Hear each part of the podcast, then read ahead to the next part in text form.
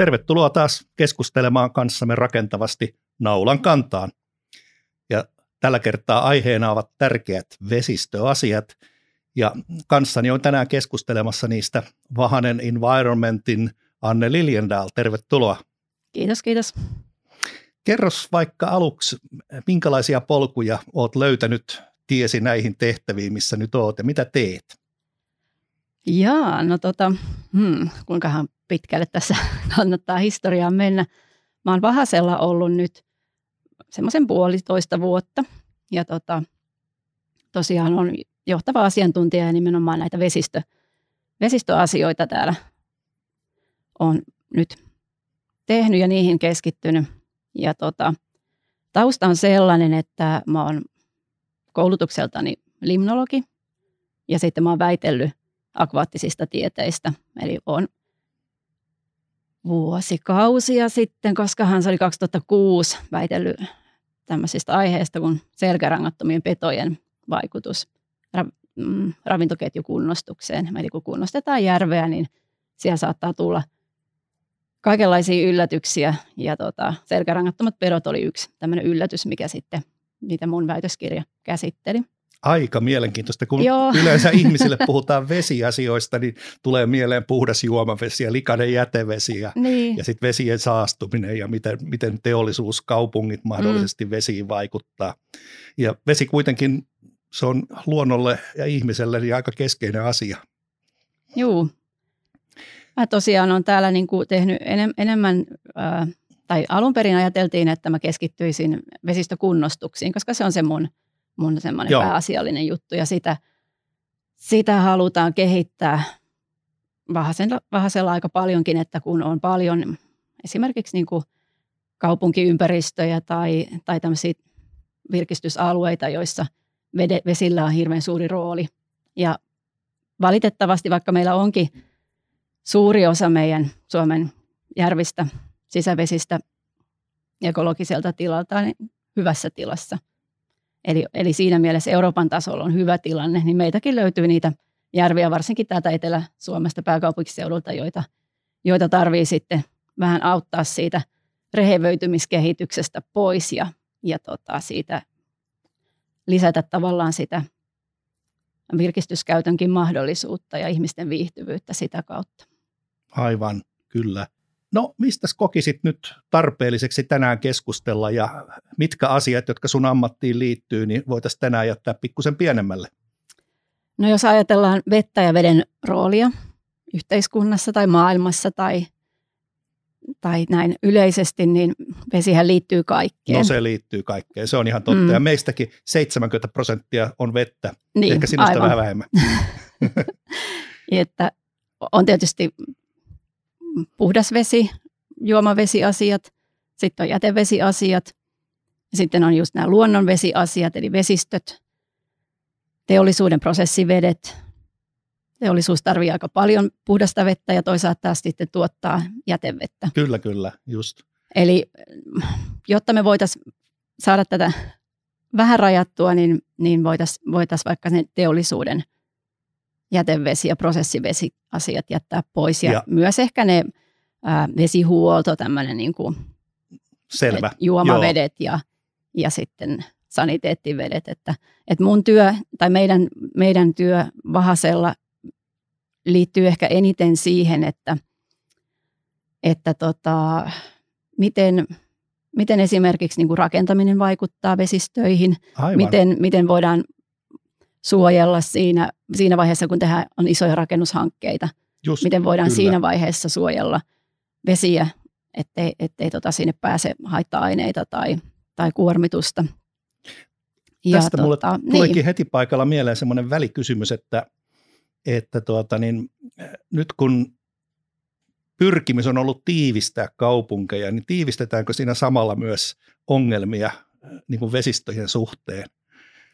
Eli onko kompaktikaupunki huomattavasti haastavampi kuin tämmöinen hengittävämpi verkostokaupunki? Niin, no jos kompaktikaupunki on sellainen, että siellä on paljon päällystettyä vesitiivistä pintaa, niin, niin kuin usein on. Aivan. Esimerkiksi just tuossa marraskuussa kävin Brysselissä ja olin ekaa kertaa siellä ja jouduin semmoisen kaupunkitulvan kohteeksi, koska siellä on se keskusta on todella tiiviisti, tiiviisti rakennettu ja tiiviisti päällystetty maanpinta. Eli vesi, kun tulee rankkasade, niin vesi ei pääse imeytymään mihinkään, vaan se valuu niitä katuja pitkin.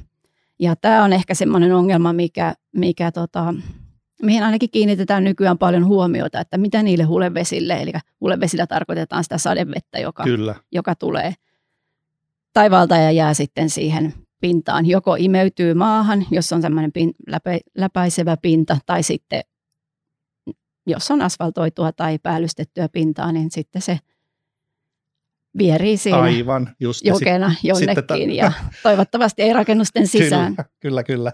Ja sitten tarvitaan niin isoja viivytyssäiliöitä maan alla tai sitten tarvitaan, jos on joku mm. hypermarket, niin, niin siinä mielellään saisi olla sitten vaikka maksaruohokatto, että vedenkulkuviivästys, jos olen oikein oivaltanut.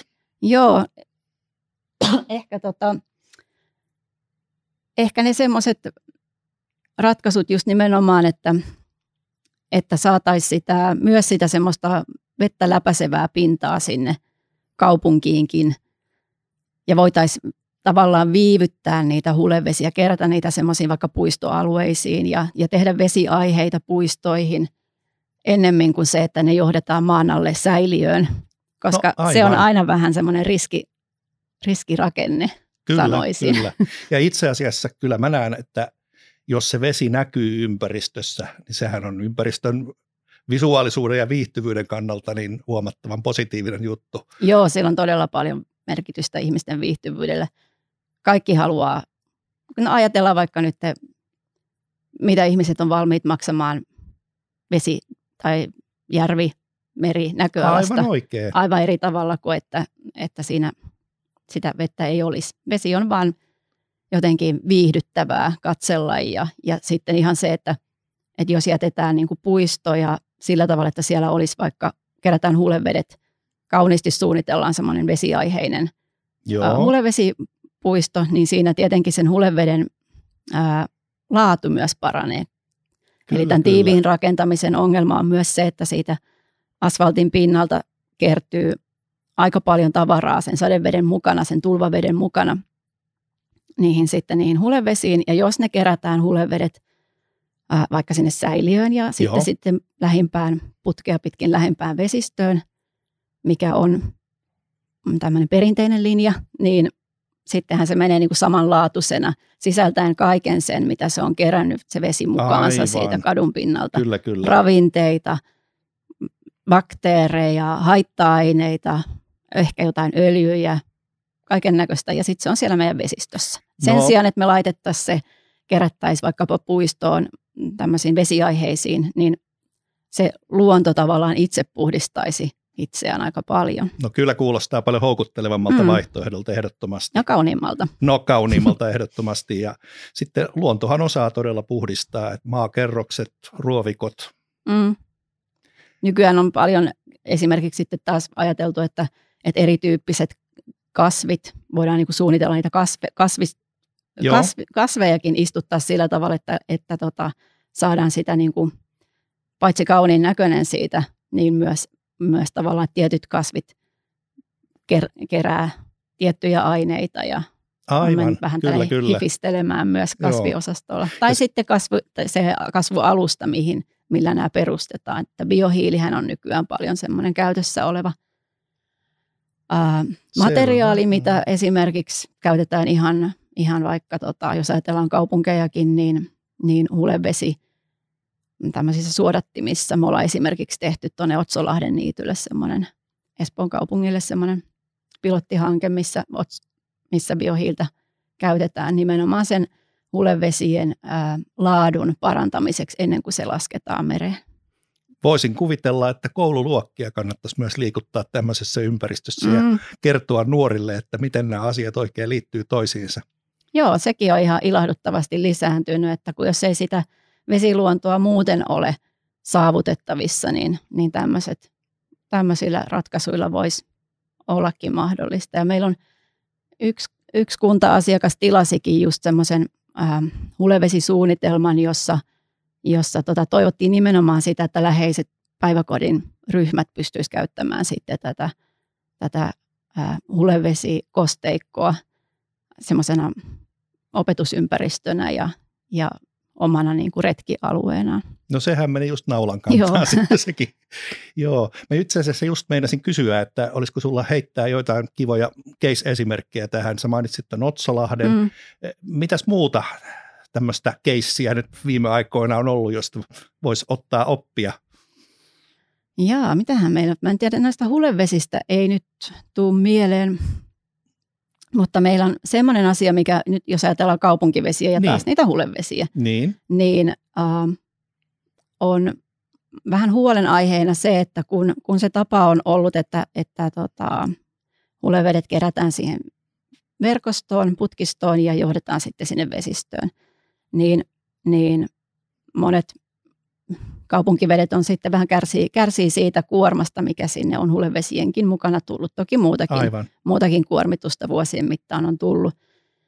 Ja tota, meillä on Espoossa esimerkiksi ollut muutama, muutama järvi. Espoon kaupunki on halunnut, että, että tota, selvitetään, minkälaista kuormitusta on tullut esimerkiksi Pitkäjärveen ja Lippajärveen. Mm. Ja sitten suunnitellaan niille vähän semmoista hoitosuunnitelmaa, kunnostussuunnitelmaa, että miten niiden tilaa järvien tilaa voidaan parantaa.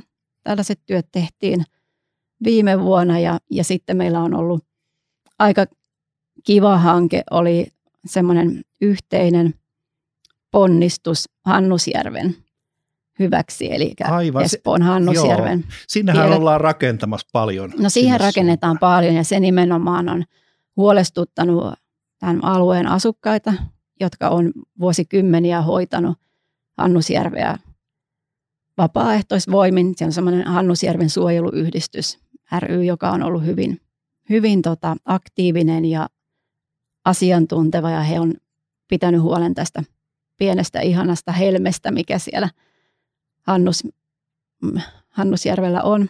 Ja nyt siihen tosiaan rakennetaan aika paljon sitten lähistölle ja tota, heräsi huoli, että miten, miten heidän tota, järvelleen nyt käy jatkossa tulevaisuudessa. Käyttäjämäärät lisääntyy, mikä on tietysti kiva asia, hmm. mutta että toivotaan, että se Hannusjärvi säilyisi semmoisena mukavana virkistyskäyttökohteena sitten niille uusille tuhansille asukkaille, mitä sinne on tulossa. Ja sitten tietenkin ihan, ihan se, että kun on pieni järvi, niin heitä huolestutti sitten se, että miten se rakentaminen itsessään, se on aika iso ruljanssi kyllä, siinä. Kyllä että miten siinä, miten siinä niin kuin huomioidaan se, että, että se pelkkä rakentaminen ei sitten pilaa tätä pientä järveä. Ja tässä Espoon kaupunki otti sitten meihin yhteyttä ja tehtiin semmoinen yhteinen selvitys siitä, että mikä sen Hannusjärven tila tällä hetkellä on. Vähän tämmöinen perustilaselvitys. Joo. Pieni tämmöinen välitsekki, että mitä, mitä on tehty vuosikymmenien aikana, minkälaiseen tilaan se on nyt saatu näillä hyvillä toimilla ja, ja miten tätä voidaan jatkaa ja tota, miten huomioidaan sitten siinä rakentamisen aikana just nimenomaan nämä rakentamisen hulevedet.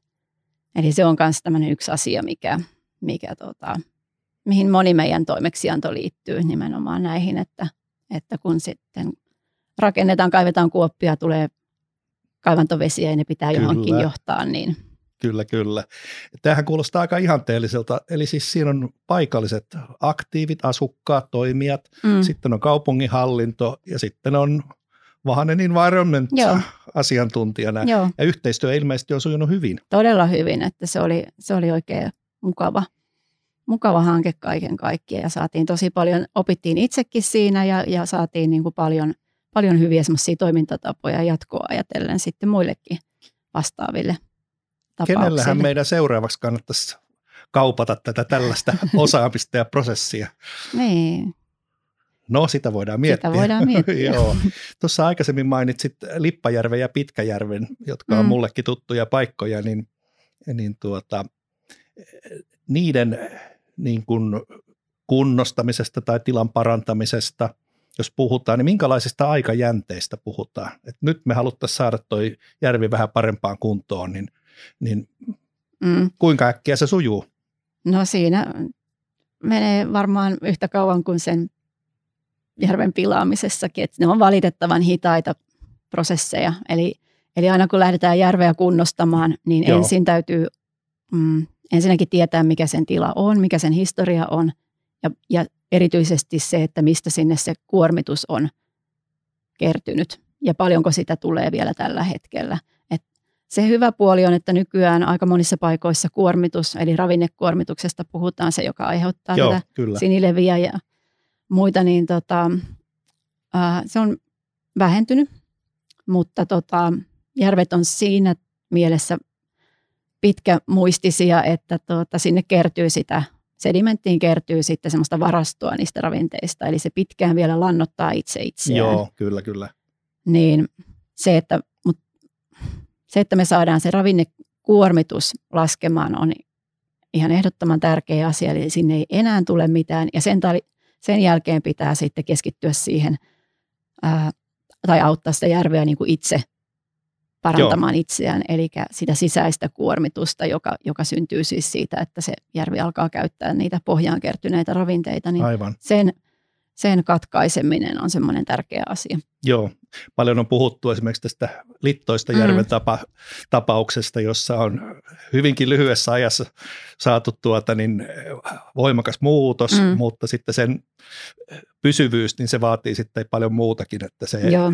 nopea droppi ei ole ainoa oikotie no, siinä, siinä se pysyvä muuta, se tämmöinen niin kuin, ää, nopea muutos, radikaali temppu oli, oli tämä kemikaalikäsittely, jolla niin. nimenomaan – haluttiin saada se sisäinen kuormitus kuriin. Eli, eli siellä tilanne oli niin paha, että sille järvelle ei voinut enää tehdä mitään muuta kuin yrittää sitoa se ylimääräinen fosfori, eli fosfori on Joo, se pahin, pahin kuormittaja tai pahin lannottaja, niin tota, se yritettiin saada sidottua sinne mahdollisimman paljon siihen sedimenttiin, jotta voidaan tavallaan saattaa se järvi siihen kuntoon, että se se pystyy taas luonnollisin prosessein hoitamaan itse itseään. Just, kyllä. Mutta kyllä, koska kyllä. se sitten kirkastui ö, tämän käsittelyn jälkeen erittäin paljon, siitähän ihmiset olivat kauhean ilahtuneitakin, että, että se näytti niin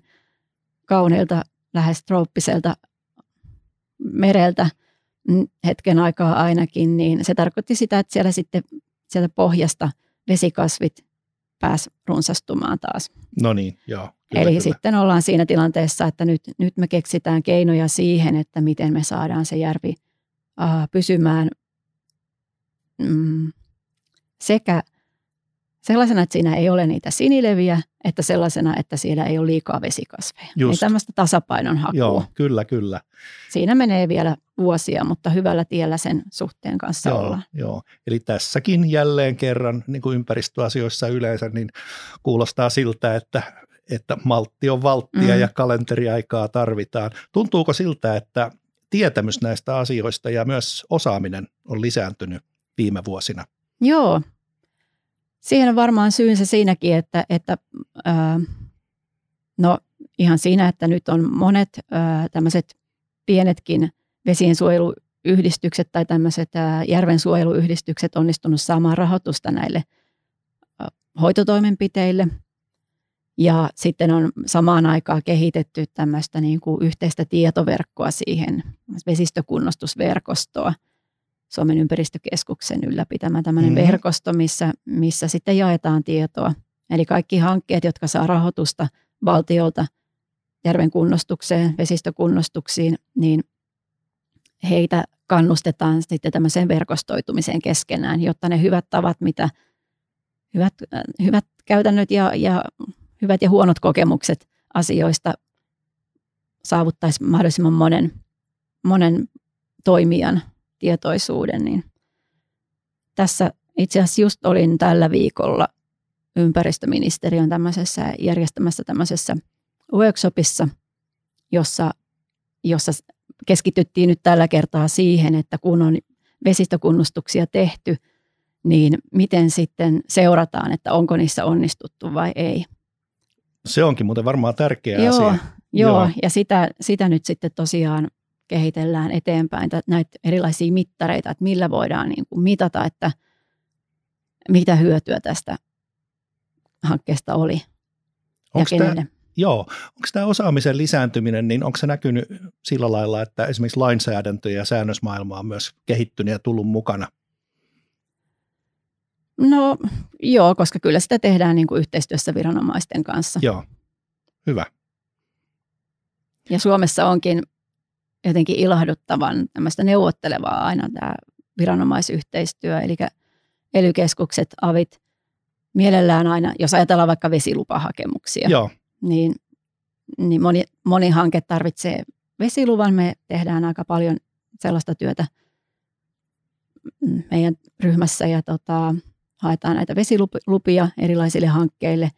Ja niissä aina pyritään ensin neuvottelemaan viranomaisen kanssa, että mi, mitäs, mitäs te nyt olette mieltä tästä hankkeesta ja miten tämä kannattaisi toteuttaa, jotta tämä olisi niin kuin mahdollisimman vähän ympäristöä, vesiympäristöä rasittava.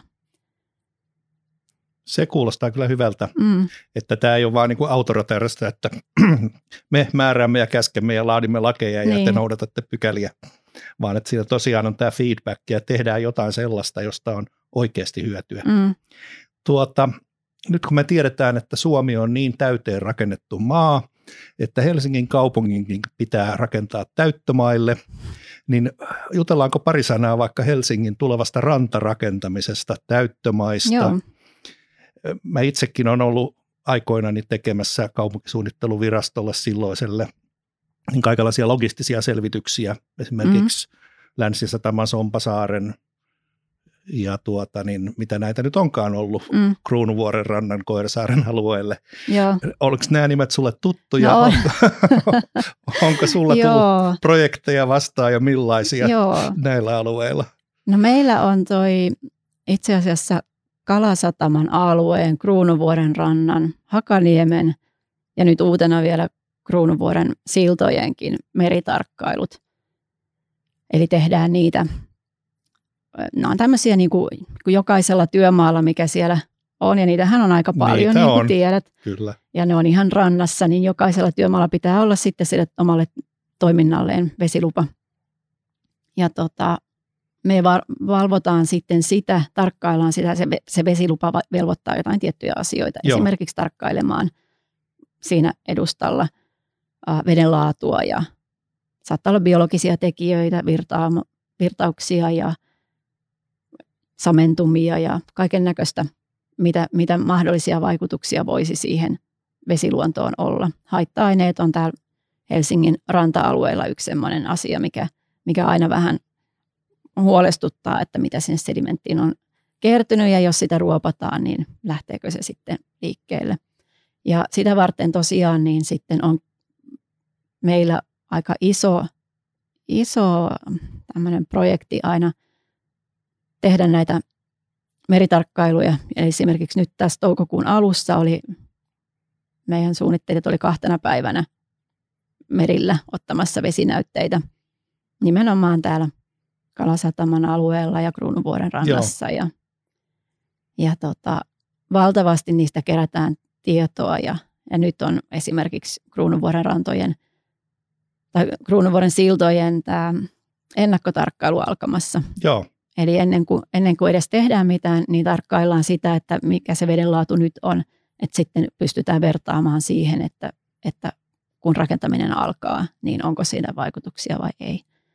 Ja tällä samalla alueella me valvotaan myös sitten just näiden kaivantovesien, kaivantovesien vesistövaikutuksia. Eli siinä vaiheessa, kun se vesi, vesi sitten pumpataan sieltä kaivannosta Joo, mereen, niin että vaikuttaako se jollain tapaa siihen, siihen meriveden laatuun. Just, Näitä joo. tehdään.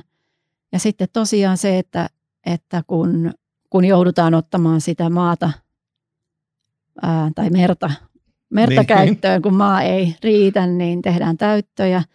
Ja siinä täytyy olla aika tarkkana just nimenomaan sen takia, että, että jos täytetään liikaa, niin sit vesi ei pääse virtaamaan sillä tavalla kuin ennen ja sillä voi olla aika – aika isoja vaikutuksia, ekologisia vaikutuksia. Esimerkiksi kalat tarvitsevat tietynlaisia virta- virtaamia, jotta ne, jos on vaikka semmoisia lajeja, jotka kutee jossain tiety, tietyllä alueella, niin niille pitää ää, varata tai varmistaa, että heillä on edelleen samanlainen kutualue siellä. Ja Näitä ei äkkiseltään niin ihan tavan tallaaja niin osaisi ottaa huomioon. Niin. Pitäisikö näistä puhua vielä enemmän ja kertoa, että, että mitä tällaista kaikkea niin liittyy rakentamiseen, rantarakentamiseen erityisesti ja kaupungin rakentamiseen. Että mm. ihan yleisessäkin tiedossa niin enemmän. Miksei, olisi. kyllähän se varmaan ihmisiä kiinnostaa. Ja kiinnostaa ehkä sekin, että tota, kaikki hankkeet ei liity sillä tavalla edes siihen, että, että pelätään, että sieltä nyt, tai suunnitellaan jotain sellaista, että, että joka muuttaa sitä meriympäristöä, niin. Vaan esimerkiksi nyt mulla on yksi hanke täällä Helsingin kaupungilla Taivalahden kylpylän alueella, jossa halutaan nimenomaan sitä rantaa ruoppaamalla parantaa sen alueen virkistyskäyttöä sitten, kun siihen tulee tämmöinen tämmöinen tota, yhteinen kaupunkitila lisää, niin jotta siinä olisi mukavampi esimerkiksi käydä uimassa. Joo, joo, kyllä, niin, kyllä. Niin sitten sitä varten ruopataan siitä sitä niemeä, mutta totta kai se siinä vaiheessa, kun se ruoppaus tehdään, niin on aika radikaali toimenpide joo, ja, joo. ja saattaa esiintyä sameampaa vettä siinä lähistöllä ja muuta, niin, ja vaatii myös vesiluvan. Just, kyllä. No se on huojentava kuulla, että rakentaminen ei ole pelkästään riski, vaan myös mahdollisuus. Niin. niin. No niin, tässä ollaan nyt. Mutta mitä seuraavaksi? Miten me voitaisiin haastaa insinöörejä, arkkitehtejä, rakentajia, tavallisia ihmisiä ja lainsäätäjiä, niin yhdessä kehittämään vielä parempaa ympäristöä myös vesien kannalta? Niin, no tuopa onkin aikamoinen kysymys. No ainakin se, että, että minkä itse olen huomannut, että siinä vaiheessa, jos on, on niin kuin mahdollisimman monipuolinen porukka kasassa, niin tulee yleensä ajateltua vähän eri tavalla. Että esimerkiksi, esimerkiksi just nämä hulevedet, joista puhuttiin, että kun se perinteinen tapa on se, ehkä nyt vähän karrikoiden, että jos insinööri näkee vettä väärässä paikassa, se pistää sen mielellään putkeen ja johtaa sen jonnekin pois. Niin, niin jospa siinä miettiskin, että voisikohan tälle joku, joku vesistöihminen keksiä parempaa käyttöä, tai voisiko joku maisemasuunnittelija, arkkitehti haluta hyödyntää tätä vettä. Ei nähtäisi sitä vettä niin kuin tavallaan semmoisena ongelmana, joka pitää piilottaa ja viedä äkkiä jonnekin pois putkistoon, vaan, vaan nähtäisiin se semmoisena voimavarana. Ja sitä ei voi tietenkään vaatia, että ihminen, joka suunnittelee työkseen vaikkapa nyt jotain viemäriverkostoja tai, tai vedenkäsittelyjä, että hän sitä rupeisi miettimään, että laitanko tähän nyt kosteikon vai, vai minkälaisen niin, polun, vaan että, että yritettäisiin luoda niitä tavallaan semmoisia työryhmiä, joissa olisi mahdollisimman monipuolinen ja erilainen osaaminen, erilaisia näkökulmia. Voisin kuvitella, että silloin itse työkin on paljon hauskempaa, kun on useaa erilaista mielipidettä ja, ja tota, niin näkökantaa uutta polkua tallattavaksi ja uusia vesiä seilattavaksi. Niin. Niin, niin tuota, itse asiassa mulle tuli tästä mieleen, että mä näin jonkun dokumentin, jossa tuota, Hollanti, joka tietysti pyrkii patoamaan Atlantin taakseen ja, ja tuota, valtaamaan vettä, niin siellä oli tehty asuinalueita, joissa tämä vuorovesi-ilmiö, niin annettiinkin näkyä. Mm. siellä laiturit sitten kohos toista metriä ja ihmiset asu tolppien nokassa ja, ja näkivät sen luonnon toiminnan ympäristössään joka päivä. Se on monesti niin, että, että se on helpompi sitten mennä sen virran mukana, kuin vastustaa, jos se on kovin, kovin tota, kovin iso se Aivan, muutos. Kyllä, kyllä. Onko ihmiset niin kuin asenteiltaan valmiita tällaiseen laajaan yhteistyöhön? Onko ne yhteistyöhakuisia suorastaan? Niin, kyllä mä uskon, että ihmiset on, on siihen valmiita, mutta meidän pitää myöskin saada työelämä sellaiseksi, että se mahdollistaa, mahdollistaa semmoista, äh, myös semmoista niin kuin luovaa keskustelua eri alojen ihmisten kesken – eikä niin, että, että jokainen tekee sitä omaa palikkaansa Aivan. kiireellä aamusta iltaan ja koittaa selviytyä. Että ehkä se on semmoinen vähän isompi yhteiskunnallinen asia, että miten me, miten me saadaan mm, tavallaan resursseja lisää myös tähän tämmöiseen yhteistyöajatteluun. Naulan kantaan. Kiitos Anne Liljendahl. Kiitos.